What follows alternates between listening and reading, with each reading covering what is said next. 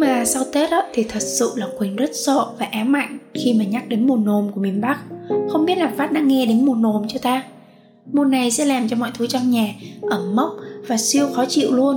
Cho nên là mỗi khi mà sắp tới mùa nồm á, là Quỳnh chỉ muốn bay thật nhanh vào trong Sài Gòn thôi á.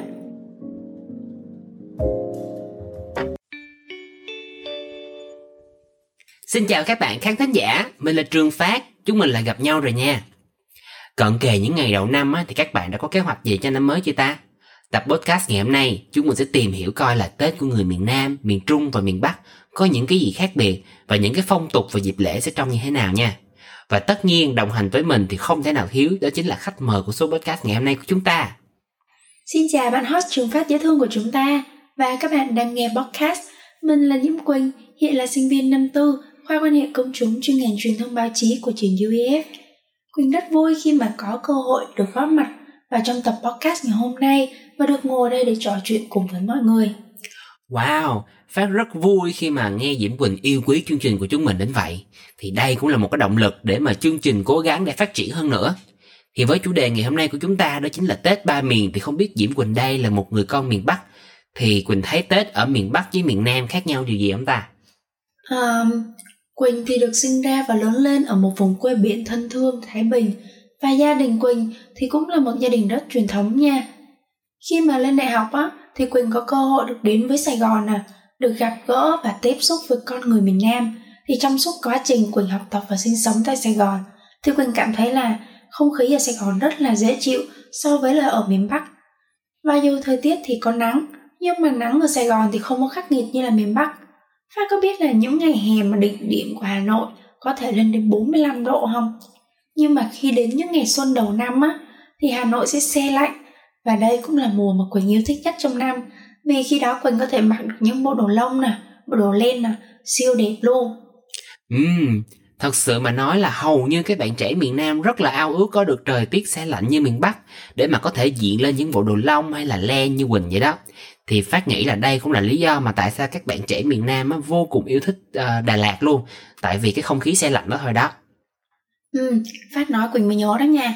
Các bạn miền Nam của Quỳnh lúc trước cũng đã từng nói với Quỳnh, khi mà Quỳnh kể Quỳnh đón Tết như thế nào ở miền Bắc, thì mọi người thường nói là ước gì mà trời Sài Gòn sẽ như miền Bắc vậy, hay là ước gì trời lạnh để được mặc áo phao nè, đội nón len nè, cho xinh đẹp. Nhưng mà sau Tết á, thì thật sự là Quỳnh rất sợ và ám ảnh khi mà nhắc đến mùa nồm của miền Bắc. Không biết là Phát đã nghe đến mùa nồm chưa ta? Mùa này sẽ làm cho mọi thứ trong nhà ẩm mốc và siêu khó chịu luôn. Cho nên là mỗi khi mà sắp tới mùa nồm á, là Quỳnh chỉ muốn bay thật nhanh vào trong Sài Gòn thôi á. Chà, nhờ Quỳnh mà Phát mới biết được là miền Bắc có cả mùa nồm luôn đó nha. Bởi vậy, mỗi nơi á, đều có những cái điều thú vị mà ai cũng muốn trải nghiệm thử một lần ha. Gia đình Phát á, là gốc ở miền Trung, quê Quảng Nam. Đến đây thì các bạn thính giả thấy lạ khi mà giọng Phát rất là miền Nam luôn đúng không? Thật ra thì Phát được sinh ra và lớn lên ở Sài Gòn, cho nên giọng bị mất gốc từ lâu thôi. Nhưng mà gia đình, ông bà và ba mẹ Phát đều giữ lại được cái chất giọng đặc trưng của người Quảng Nam luôn nha. Phát cảm thấy khá là may mắn khi mà được đón Tết và trải nghiệm không khí Tết nhộn nhịp ở lẫn miền Nam và miền Trung luôn đó. Theo những trải nghiệm mà Phát có thì thời tiết ở miền Trung Quảng Nam chỉ dao động khoảng từ 20 tới 25 độ thôi, không rét như ngoài Bắc, nhưng mà so với Sài Gòn thì khá là mát mẻ đó nha. Có lẽ thời tiết chuyển lạnh cũng là một trong những dấu hiệu báo rằng Tết sắp về rồi đối với những con người miền Trung và miền Bắc đúng không Quỳnh? À, có một điều mà Phát nhận ra nha, là người miền Nam và miền Trung chuẩn bị Tết đó có nhiều điểm khác biệt lắm nha. Ví dụ nè, như người miền Trung á, thì họ thích trồng mai trực tiếp lên đất ở trong vườn nhà mình á. Còn người Nam thì lại thích là trồng trong chậu, trong bình cho nó xinh nó đẹp. Còn người Trung á, thì họ quan niệm là không có ăn tôm vào đầu năm, tại vì nó có thể khiến cho năm mới công việc và cuộc sống không được thuận lợi. Tại vì tôm nó có xu hướng là bơi giật lùi, thì cuộc sống và công việc nó sẽ không có phát triển tốt, nó không có tấn tới. Còn người miền Trung á, họ cũng kiêng ăn thịt vịt, trứng vịt nè, và kiêng cả mặc đồ trắng nữa. Thì không biết á, là ở miền Bắc chỗ Quỳnh á, nó có điểm gì khác biệt không ta? Đúng nha. Trước đây thì Quỳnh nghĩ là Tết Việt Nam thì đi đâu cũng sẽ giống nhau thôi. Nhưng mà khi mà nghe Phát kể đó, thì Quỳnh cũng ngẫm nghĩ lại, thì có rất là nhiều điều khác nhau luôn đó nha. Trước Tết thì khi mà Tết tầm 26 cho đến 28, thì ở quê Quỳnh á, thường các ông bà nè, các cô chú anh chị em trong gia đình, trong dòng họ sẽ cùng với nhau, gọi nhau tụ tập lại để cùng gói bánh chưng nè. Và trong lúc mà đợi bánh chưng chín thì vui nhất là khi mà cả gia đình cùng ngồi quây quần với nhau chơi phỏng. Khác với ở quê Phát thì người miền Bắc sẽ kiêng quét nhà trong 3 ngày Tết, và đặc biệt là kiêng đổ vỡ nhà. Thay vì ngày đầu năm tiếp khách đến nhà thì người miền Nam sẽ thường mời ăn mực khô nướng, đúng không? Nhưng mà ở Bắc tụi mình chỉ thay vào đó là mời món cá chỉ vàng, một món ăn nghe lạ ha. Vì người miền Bắc có quan niệm rằng mực sẽ mang đến những điều không may trong cuộc sống cho những ngày trong năm mới. Và ngược lại với người miền Trung thì người miền Bắc sẽ kỵ mặc đồ đen vào những ngày đầu năm. Nếu như ở miền Nam và miền Trung được phủ bởi sắc vàng của hoa mai, thì Quỳnh thấy là ở miền Bắc mỗi khi mà dịp Tết đến thì sẽ được khoác lên mình một màu hồng đằm thắm của hoa đào, vì hoa đào phù hợp với thời tiết lạnh ở miền Bắc. Cho nên chính vì vậy mà mỗi khi nhắc tới Tết là hoa đào sẽ trở thành nét đặc trưng của Tết Bắc luôn nè. Vậy thì nói đến nét đặc trưng ngày Tết á, thì Phát chắc chắn là chúng ta không thể không nhắc đến mâm cơm ngày Tết, đúng không nè? Nãy giờ thì Phát chia sẻ trước rồi, bây giờ tới Quỳnh đi. Quỳnh thử chia sẻ coi là mâm cơm ngày Tết của người miền Bắc như thế nào đi. Nhắc tới mâm cơm Tết Bắc thì Quỳnh nghĩ là chắc chắn mọi người ở đây ai cũng đã từng nghe qua rồi nè. Và 3 mùng đầu Tết thì người miền Bắc á, sẽ thường làm mâm cơm cúng gia tiên vào buổi sáng. Theo như gia đình Quỳnh á, thì trong một mâm cơm đó sẽ có đầy đủ các món đặc trưng nhất của Tết Bắc, như là món ăn không thể thiếu đó là bánh chưng nè, gà luộc xôi gấc nè, thịt đông, dưa hành, chả lụa, chả giò và miến rong nấu. Thì không biết là mâm cơm ở nhà Phát có món nào giống không ta? Về cơ bản á, thì mâm cơm nhà Phát cũng tương tự như của Quỳnh vậy đó. Chỉ có hơi khác á, là quê mình thì không có bánh chưng mà có bánh tét nè. Rồi ở miền Bắc thì mọi người gọi là dưa hành, còn ở quê Phát thì gọi là củ kiệu. Rồi có cả thịt kho tàu, dưa giá. Bên cạnh đó thì cũng có chả lụa, chả giò tương tự như nhà của Quỳnh vậy đó.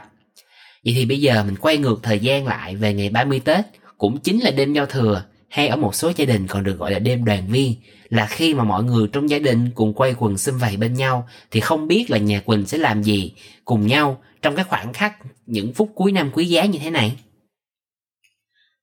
Đối với gia đình Quỳnh thì thường là sáng ngày 30 Tết thì Quỳnh sẽ cùng với mẹ lau dọn bàn thờ tổ tiên, để đến buổi chiều thì tụi mình sẽ cắm hoa và trưng mâm ngũ quả để đón ông bà gia tiên về đón Tết cùng với gia đình mình. Sau đó thì sẽ chuẩn bị đồ cúng cho đêm giao thừa. Và trước giây phút giao thừa diễn ra thì cái là lúc cả nhà Quỳnh sẽ cùng nhau ngồi lại xem Táo Quân. Không biết là nhà Phát là mỗi năm là có xem Táo Quân không ta? Tại vì đó là lúc mà cả nhà Quỳnh sẽ ngồi lại với nhau, kể cho nhau nghe về năm qua mình đã làm được gì. Và đó cũng như là một hoạt động mà không thể thiếu trong một đêm giao thừa của gia đình Quỳnh. Vì những lúc đó cũng là lúc mà cả nhà cùng nhau nghỉ ngơi sau một năm làm việc vất vả, và có những khoảnh khắc đoàn viên thật là ấm áp.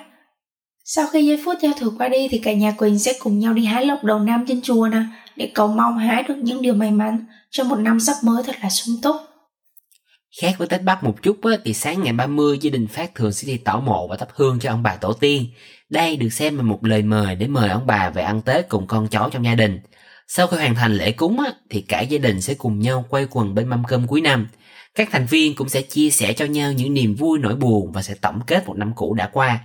Sau đêm giao thừa thì nhà Phát thường có phong tục xông đất, đó là người đầu tiên bước vào nhà. Thường thì nhà Phát sẽ chọn người hạp tuổi với năm đó để xông đất, ngụ ý mang lại phước lành và may mắn thuận lợi cho cả nhà trong suốt một năm mới. Phát nghĩ tuy là mỗi nơi đều có những nét đặc trưng khác nhau, nhưng cuối cùng ngày Tết cũng là lúc mọi người cùng đoàn viên với nhau để nhìn lại một năm cũ đã qua và cùng cầu chúc những điều may mắn cho một năm mới sắp đến.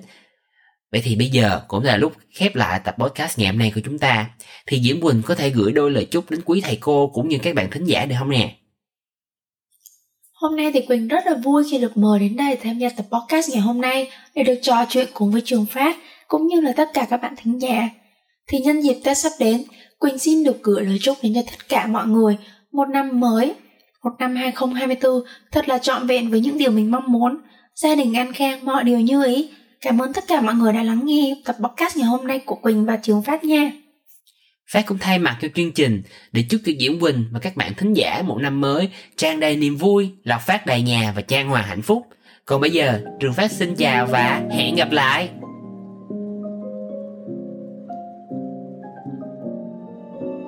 You love podcast, you only live once.